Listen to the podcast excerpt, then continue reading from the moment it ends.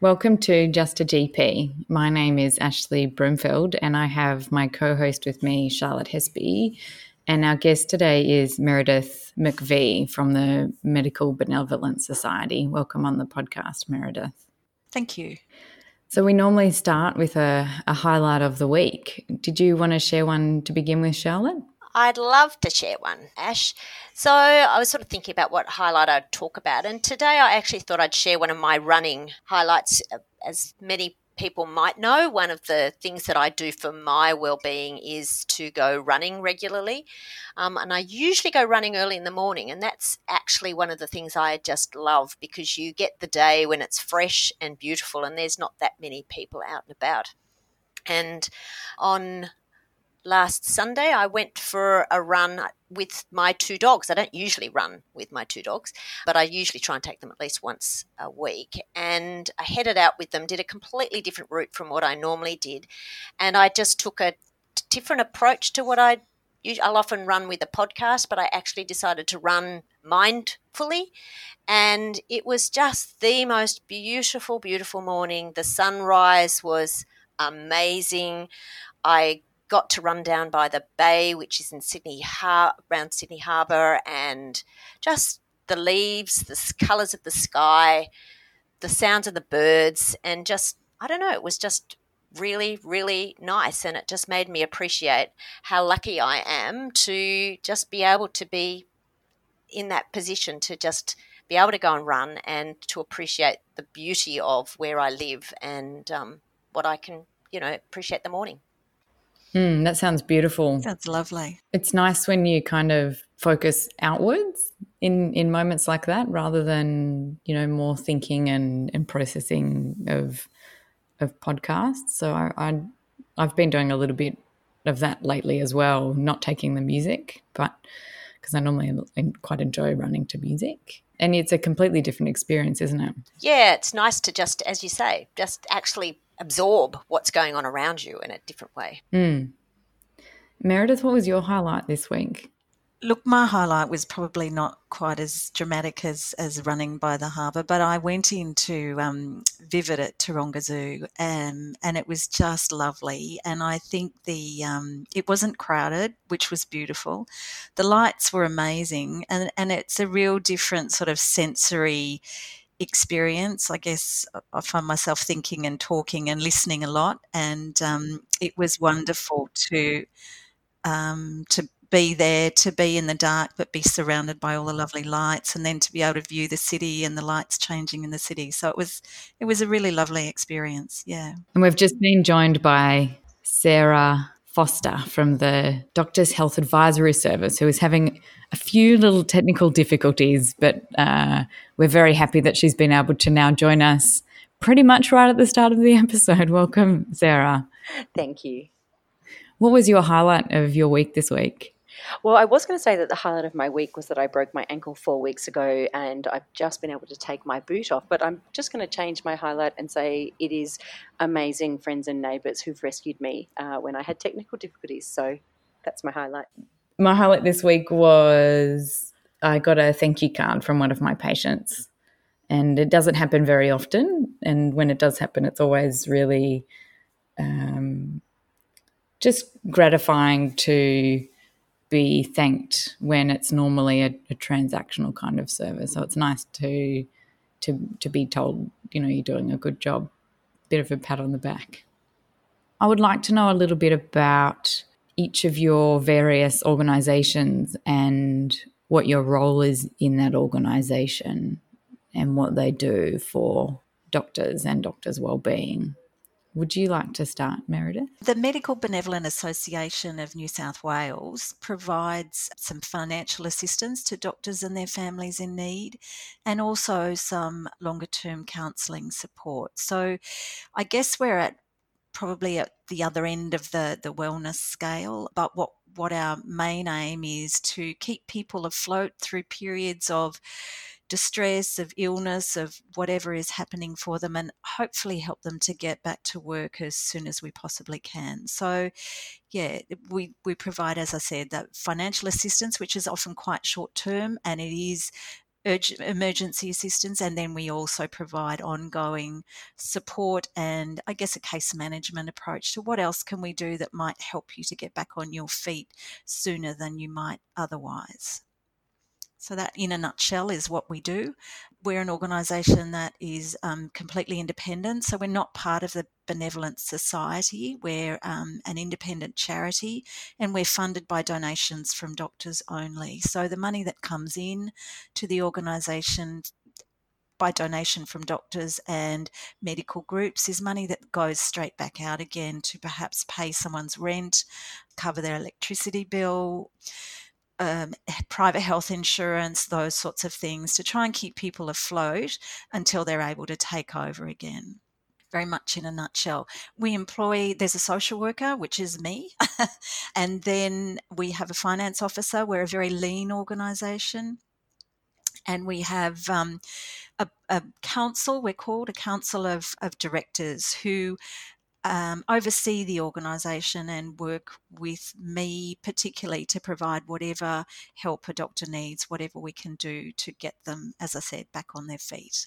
That's fantastic. I sort of knew that that you existed, but I suppose I didn't really know understand the difference from the benevolent society and what that might mean and how it all you know played in together so it's sort of great to know that there is that ability to call on have someone to call on when you know a colleague might be struggling for all sorts of reasons and Exactly right, Charlotte. And and often we do get calls from doctors saying I'm quite concerned about a colleague and I'm not entirely sure what I can do to help and I'm not in, entirely sure where they where, where I can direct them to go for help. So we're really happy to provide the support directly to the doctor, but to provide that support independently as well about well, what is around, what can we do, what can other organisations do, and then to spend some time talking with that doctor about how they might raise their concerns because that's something that people are often quite reluctant to say to a colleague, I don't think you're doing so well.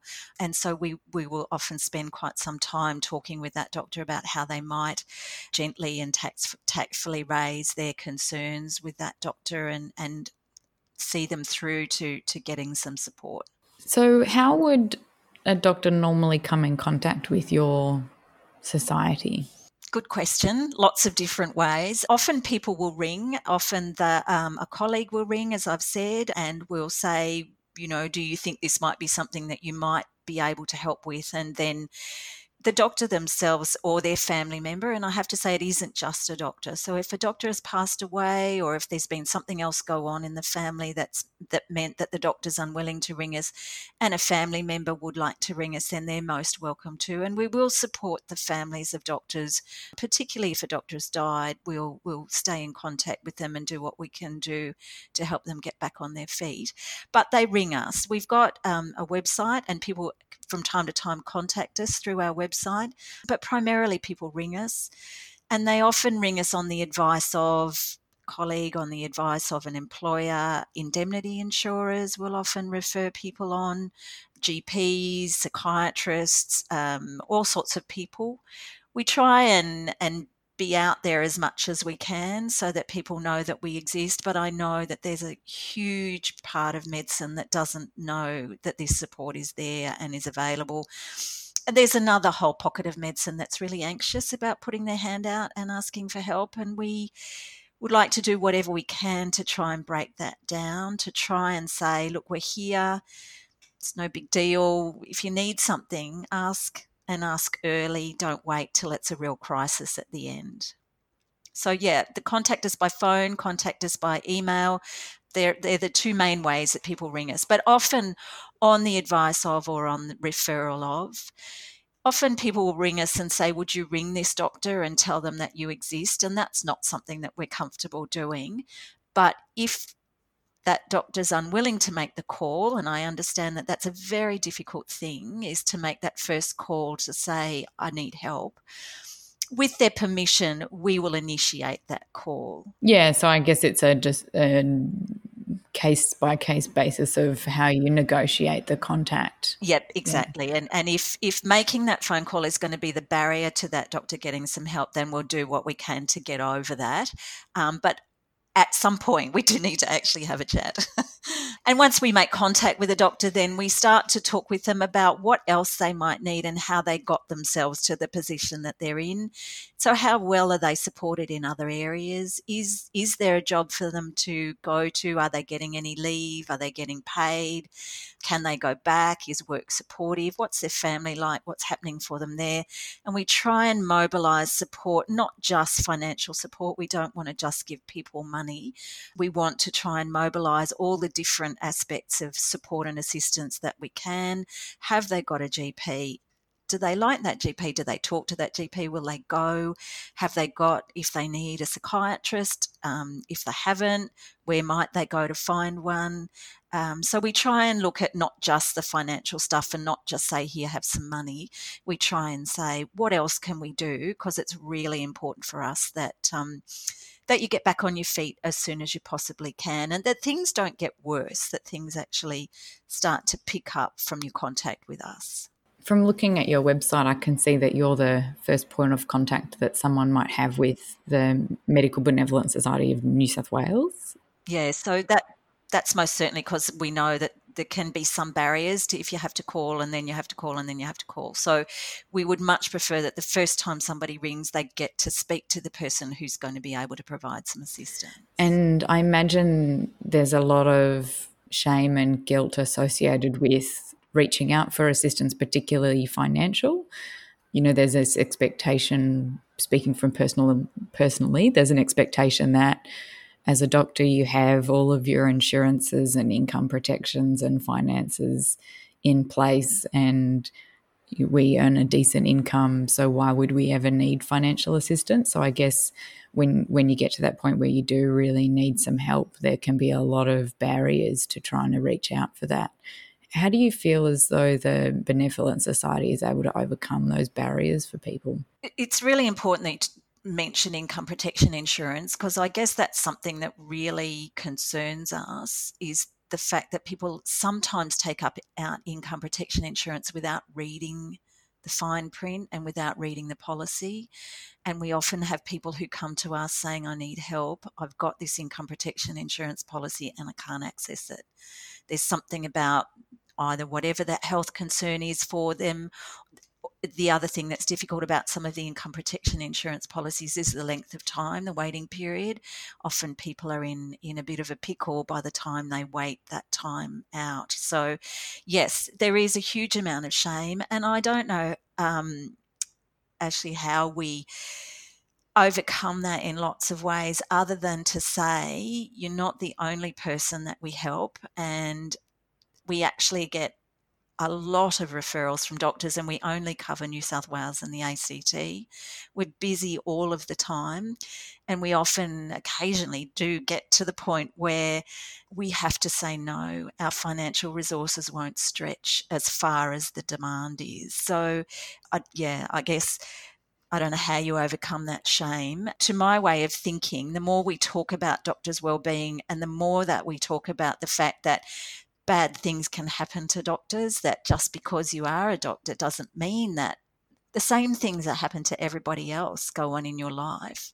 The more we have those sorts of conversations, then I think the more willing people will be to put their hand up and say, I'm actually struggling right now and I could use a hand. And that doesn't have to be financial. That probably half of the people that contact us need financial assistance. The other half are doctors who are struggling for all sorts of other reasons. Perhaps stuff is going on at work that's not great. Um, perhaps stuff is going on at home that's not great. And so they're, they're doctors who will reach out to us and say, I just need a little bit of support. I'm doing well for money, but I do need that. Um, I do need some ongoing low key support. We don't provide any treatment. Um, if if there's a concern that somebody might need some treatment, then we would refer on.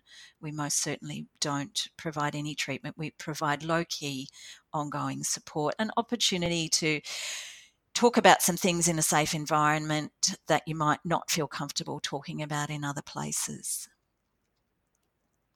So overcoming shame, I don't know. The more we talk about it, I think the better and the easier it is. And the more that people say, I uh, actually asked for them, asked the Medical Benevolent Association for some help and I got some help and it made a difference and look at me and I'm back at work. You know, those sorts of stories I think help people to feel more comfortable and less embarrassed and less ashamed about what's happening for them. Yeah, absolutely. There's a lot of shame in silence. I think there is, and people are often quite surprised when they do make that phone call. They're often quite surprised at the relief that you get. It's quite interesting and I reflect on this often to the council, who are the, the board of the Medical Benevolent Association. I often hear from doctors just the fact that you're there and just the fact that you would help me if I needed to is enough. And I'm going to be okay and I'm going to get it together because I know that if I can't, somebody's standing behind me. So it's it's quite an interesting thing to hear from doctors that I know you're there, I know you would help me, and that's enough to know that my colleagues are concerned for me and that my colleagues care and that my colleagues have donated funds so that I will be okay. So it yeah, that's an interesting interesting part of of the work that we do. Yeah. I, I was actually wondering if it was a good opportunity to find out how the work that Meredith does intersects with Sarah and just sort of sort of building on that conversation if I might. Yeah, so could we start with Sarah? You talking a little bit about the work that the Doctors Health Advisory Service does, your and your role in that, and then how they the two organisations link together in any way. So I work for the Doctors Health Advisory Service. Um, we look after doctors, dentists, vets, uh, and students in each of those professions in both New South Wales and ACT. We're an advisory and support service that provides a 24 hour phone line, um, as I said, for doctors, dentists, vets, and students. And like the Medical Benevolent Association, our service is also available to the families of these groups to call if they're concerned about their family member. We're an independent and we're a confidential service. Uh, we are we do have some funding from the Medical Council, actually via doctors' registrations, but we are completely independent. All of our information is confidential, so people can feel uh, confident that any any time they talk with us, uh, it's on a confidential basis. Uh, similar to the Medical Benevolent Association, our main point of contact is also phone. As I said, we run a phone service. We have an answering service, which is a bit different to the Medical Benevolent Association, but because we are 24 hours a day, callers can call us via our phone service. Their call will be answered by a trained professional. They're then asked to leave a message and then their call is returned. Uh, callers can actually just leave a phone number, they don't need to leave any identifying details. And actually, it's really important to point out that you can call us and never give us any identifying details. I've had callers who I've spoken to a number of times, and I've never actually known their name, where they worked. Uh, I usually know what they do because uh, it comes out in a conversation, but no identifying data. And we're very happy to to speak with a doctor uh, in that capacity, and often that gives people more confidence to call um, and for, for those doctors that do choose to uh, identify themselves, please be reassured of confidentiality. But but if it is an issue for uh, any listeners, we, we welcome them to call uh, without any identifying information. So, do you have a sort of numbers of of how many doctors access it in terms of how many doctors we have altogether and the numbers and the percentage? And do you think that it's being utilised enough? Um, in other words, are there people who might use it if they knew about it more and we just need to sort of get them to understand what it's the, the role of it is? Yeah, that's a really good question. I would say we're definitely an underutilised service. I think there's about 14,000 doctors in New South Wales, and we probably get about 600 calls a year, which is not very many. Um, we get at least one or two calls a day.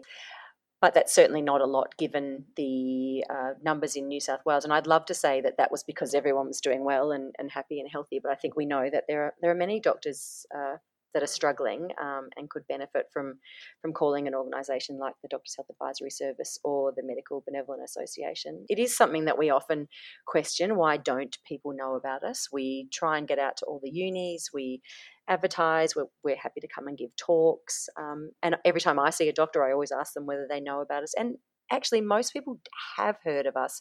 I just don't know if they realize what we actually do or that we are someone they can call. So it is something that we're really focusing on on advertising more and, and getting our numbers up. We welcome the calls. And what's your role in the DHAS? So I am a social worker. Um, my my background's in healthcare, so I've always worked in this space, um, and I'm also the DHAS executive officer. Like uh, the MBA, we're a very small organisation. Uh, we have a medical director, a social worker, um, and some admin support. But yeah, I'm do a bit of everything, which is a wonderful thing within the organisation. So, when someone rings the DHAS helpline, what would happen after that point?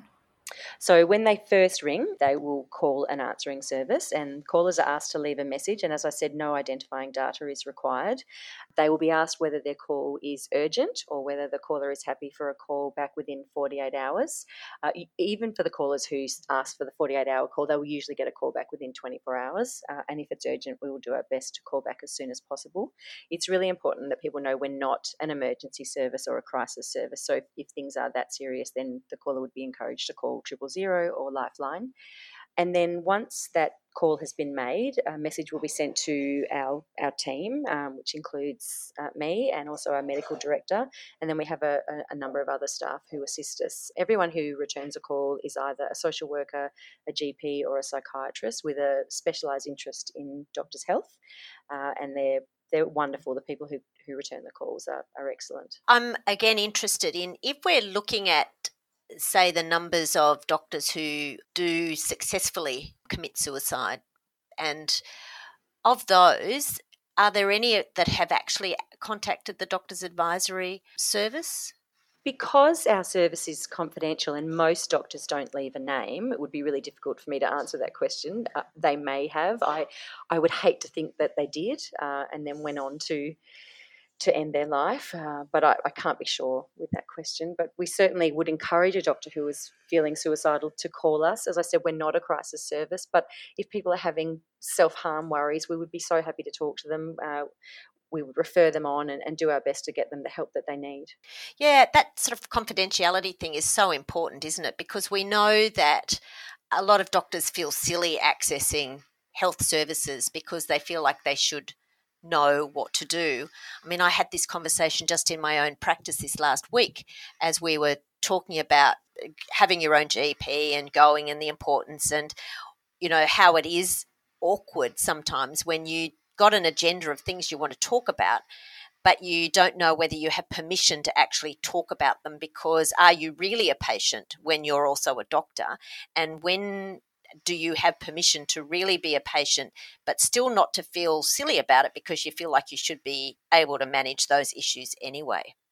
That yeah, that's such a good point. One of the other roles we pay play the DHAS plays is in education. So we run caring for colleagues workshops, and the aim of those are to upskill doctors to be better at caring for their colleagues. So it's mostly attended by GPs, but we have had specialists come as well.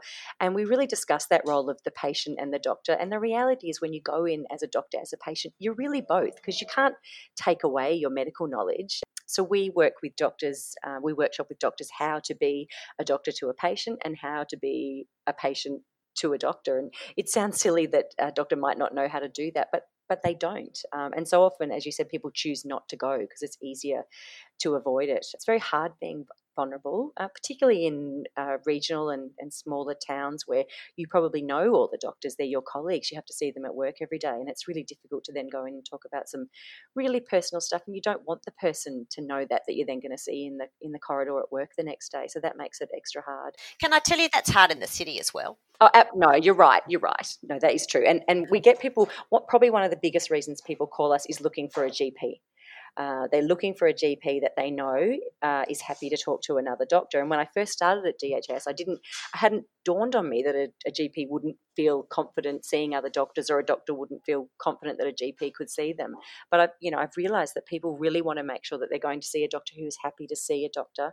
Uh, one of the things that that comes in that is the issue with mandatory reporting. Uh, there's a lot of confusion around the requirements of a doctor to report. People are fearful of disclosing any information in case they are reported. So that's another thing we talk about uh, in our workshops. We did a workshop like this at our New South Wales and ACT Wellbeing Weekend in March, um, who is how we got in touch with you.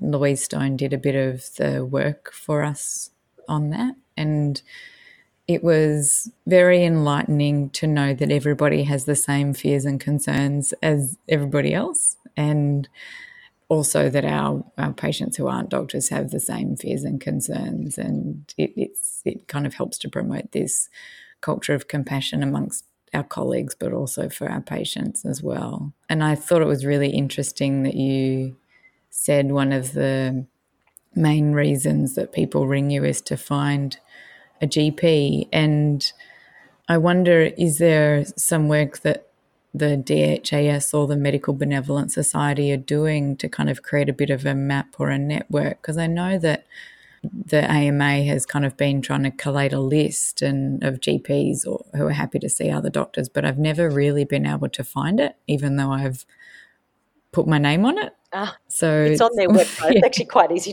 to, to, access, but we do have a list as well. But we also refer people to the AMA's list because it's it's bigger than ours. Ah, um, okay but yeah, it's under the membership tag on the AMA website. And people who are not members of the AMA can access that list too. It's accessible by everybody. AMA New South Wales, AMA National. AMA New South Wales. AMA yeah, okay. So it's just New South Wales GPs on that list. Yep. I've often found that difficult because I'm not sure where which website is for what and where the list is. Yeah, so that's really useful. Thank you. Yeah, no, definitely on the AMA New South Wales website. And it's a, it's arranged under location, so you can click on a location and find the names of GPs who work in your area. So it's quite a good quite a good tab.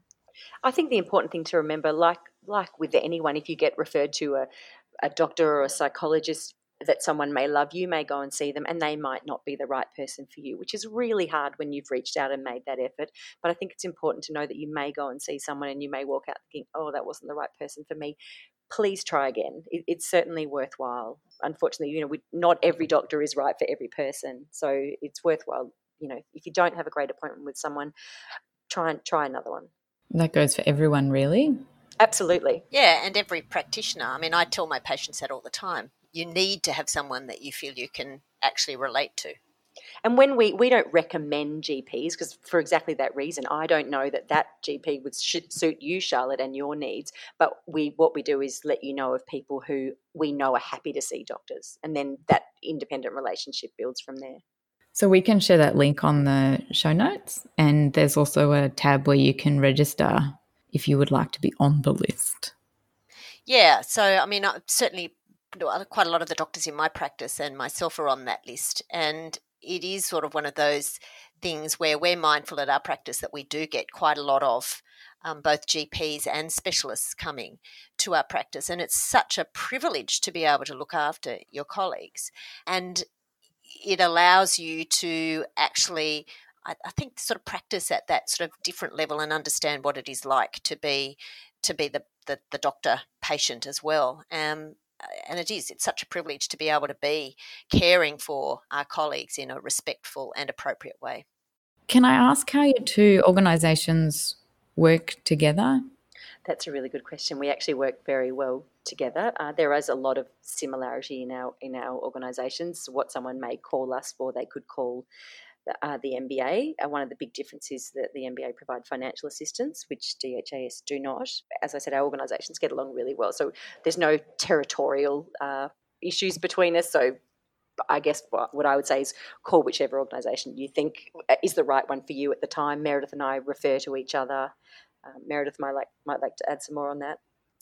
Yeah, no, I agree. Whichever is the point of contact to get some support that suits you, then then by all means try it. And and if we're not the right organisation, and DHAS is, then we'll most certainly facilitate contact there and likewise back and forth with Sarah.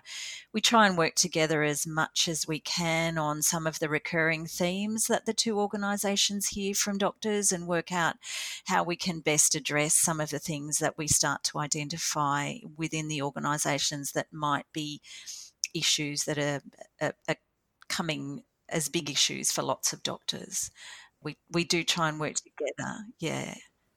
Such as one of the things that we've been uh, looking at is a return to work. Uh, doctors who take extended leave, uh, often it's been as a result of uh, some form of suspension or uh, extended illness. It may be due to a physical or, or mental health illness. Um, it's actually quite difficult to get back to work. Sometimes doctors have let their registration lapse, uh, or they've been just out of the workforce long enough that it's not just as easy as getting a job. So we've been working together um, along with the AMA and some of the MDOs to to try and put together a document to support sort of a flow chart to support doctors in returning to work. Um, it's a work in progress. It's actually proving we have realised by doing that how difficult that process really is. It, it's not straightforward at all. So that's one of the themes that actual issue is a really interesting one because there's a lot of stuff around it, not only the bureaucracy and the red tape and the increasing requirements for how much you CPD and clinical practice you have to do for each of the different specialties, but also just that anxiety that prevents people from feeling like that they can go back into practice because that they're afraid of the looming gaps that have arisen um, in that time away because we know there's just so much that's happening all the time in the medical field.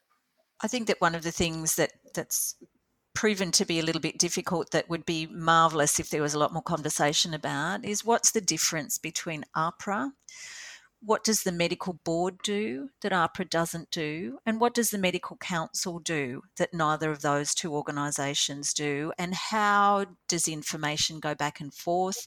And what happens for doctors along the path is certainly something that we've struggled to understand. And I think doctors have struggled to understand it and are very, very fearful of what those organisations do and and what impact they can have on a return to work. So yeah, more conversation and discussion about the roles of the organisations, I think would make a huge difference. But there's also colleges in there.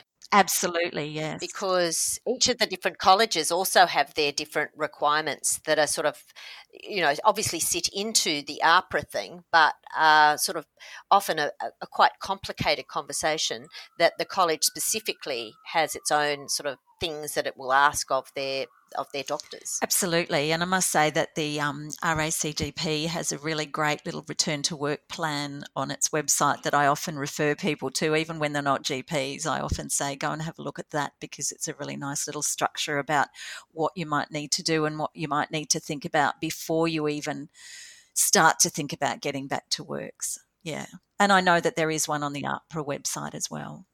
It's a bit like um, planning a discharge, can I say?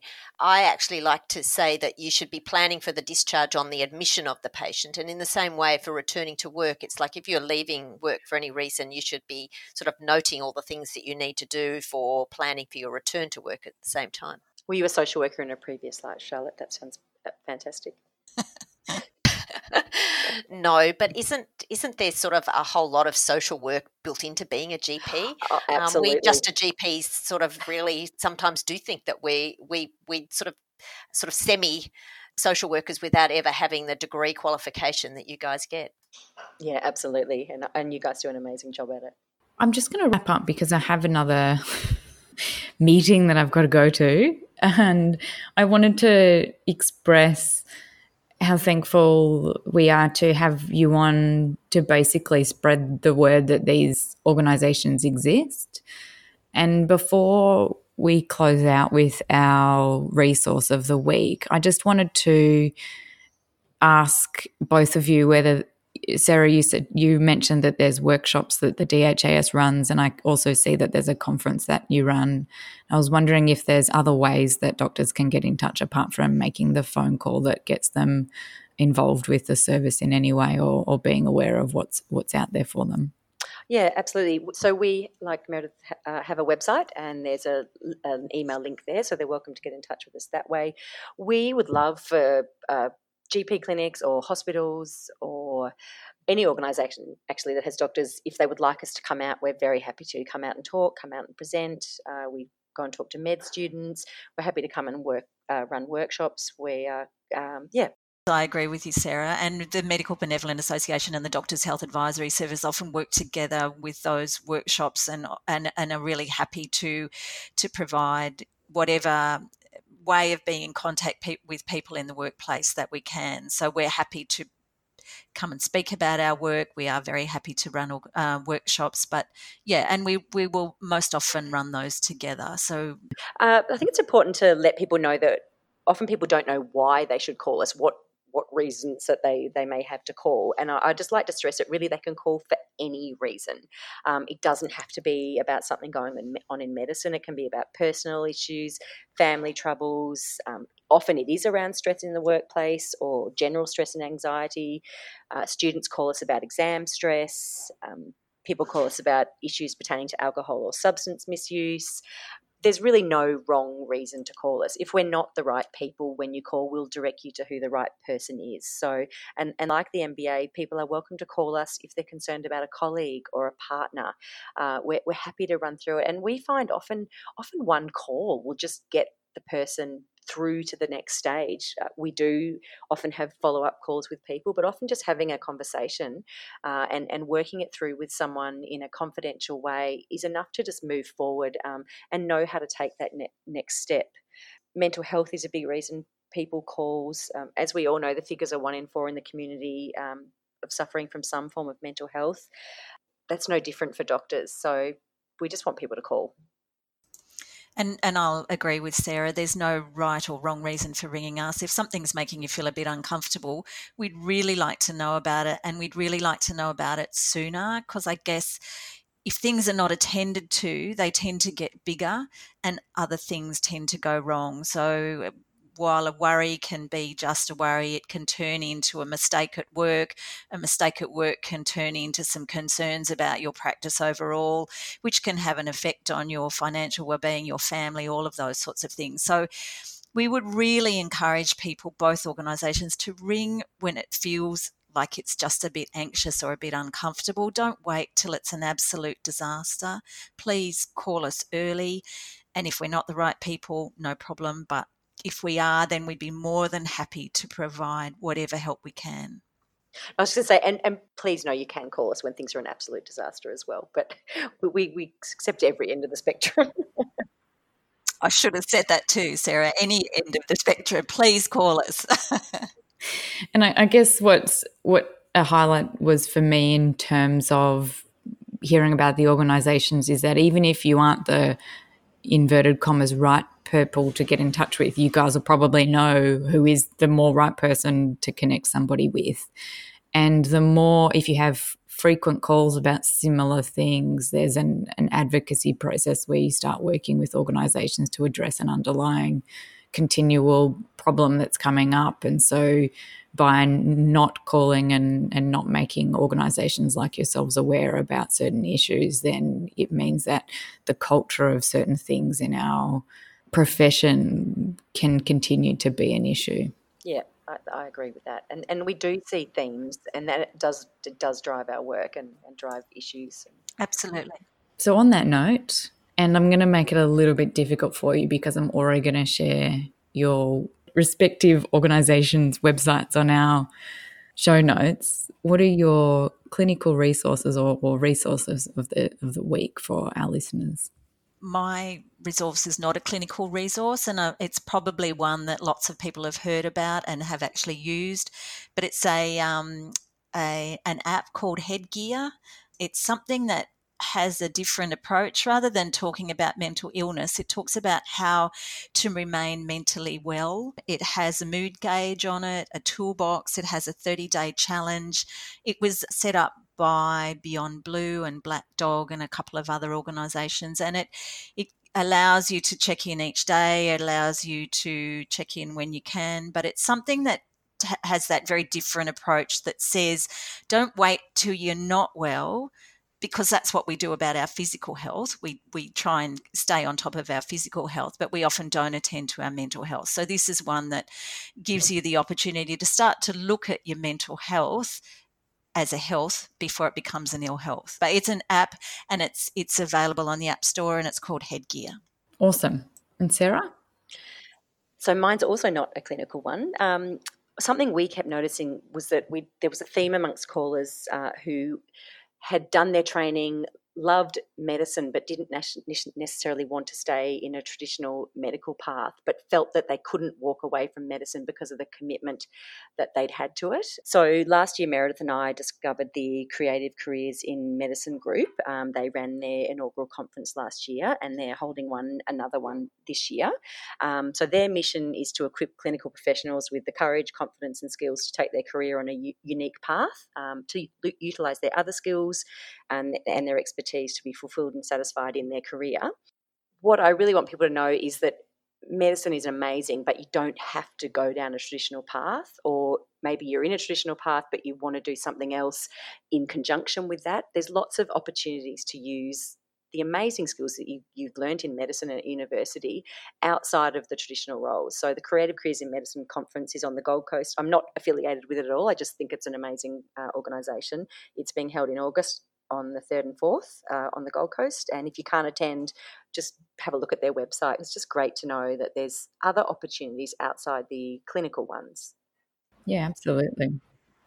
Well, I'm going to pop in there, Ash, because mine is ridiculously similar, Sarah. Um, my, my thing to was bringing about the Creative Doctors group. So there's a group called Creative Doctors Australia, and they basically uh, uh, encourage doctors to have fun with their creativity.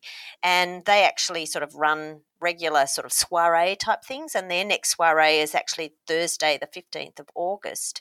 Um, and that's in Marrickville in Sydney. But if you just go to the Creative Doctors Australia at gmail.com and email them there and you can find out a little bit more about them. They actually do have a website. Oh, it's a blog blogspot which is again the creative doctors australia.blogspot.com but you know they encourage anything instruments stand up dancing magic reading a poem you know whatever. Just basically going and having fun and or if you don't want to do it just go and watch it and have a laugh and enjoy yourself. Awesome. So on a completely different note um, my resource of the week is the National Centre for Immunisation Research and Surveillance website. I actually find this more helpful in terms of information about vaccinations that's specific to me as a health professional, but also some really good fact sheets to give to patients. And my understanding is these are the guys who do a lot of the research and then provide the data and suggestions regarding the schedules in Australia. And so the fact sheets and the clinical resources are really, really useful. And it's also useful in a season like ours they'll have an influenza fact sheet up, or if you forget about all the different types of meningococcal vaccinations and which ones are when and which ones on the schedule and which ones are extra, then all of that sort of stuff's on there. And it's got a huge amount of detail for for people who want to read a bit more about immunisations um, before they go ahead with it. So I, I really like that. Awesome. Thanks, Ash. And thanks, Sarah and Meredith, for a really, really interesting discussion. And I think opening up some topics that are worth pursuing a little bit further, Ash, in maybe some other podcasts and looking at not, you know, the ways that we sort of need to help ourselves in a number of aspects of our lives. Yeah, exactly. So here's to another podcast and here's to go and have a good week, everybody. yeah. Thank you so much. Yeah. Bye.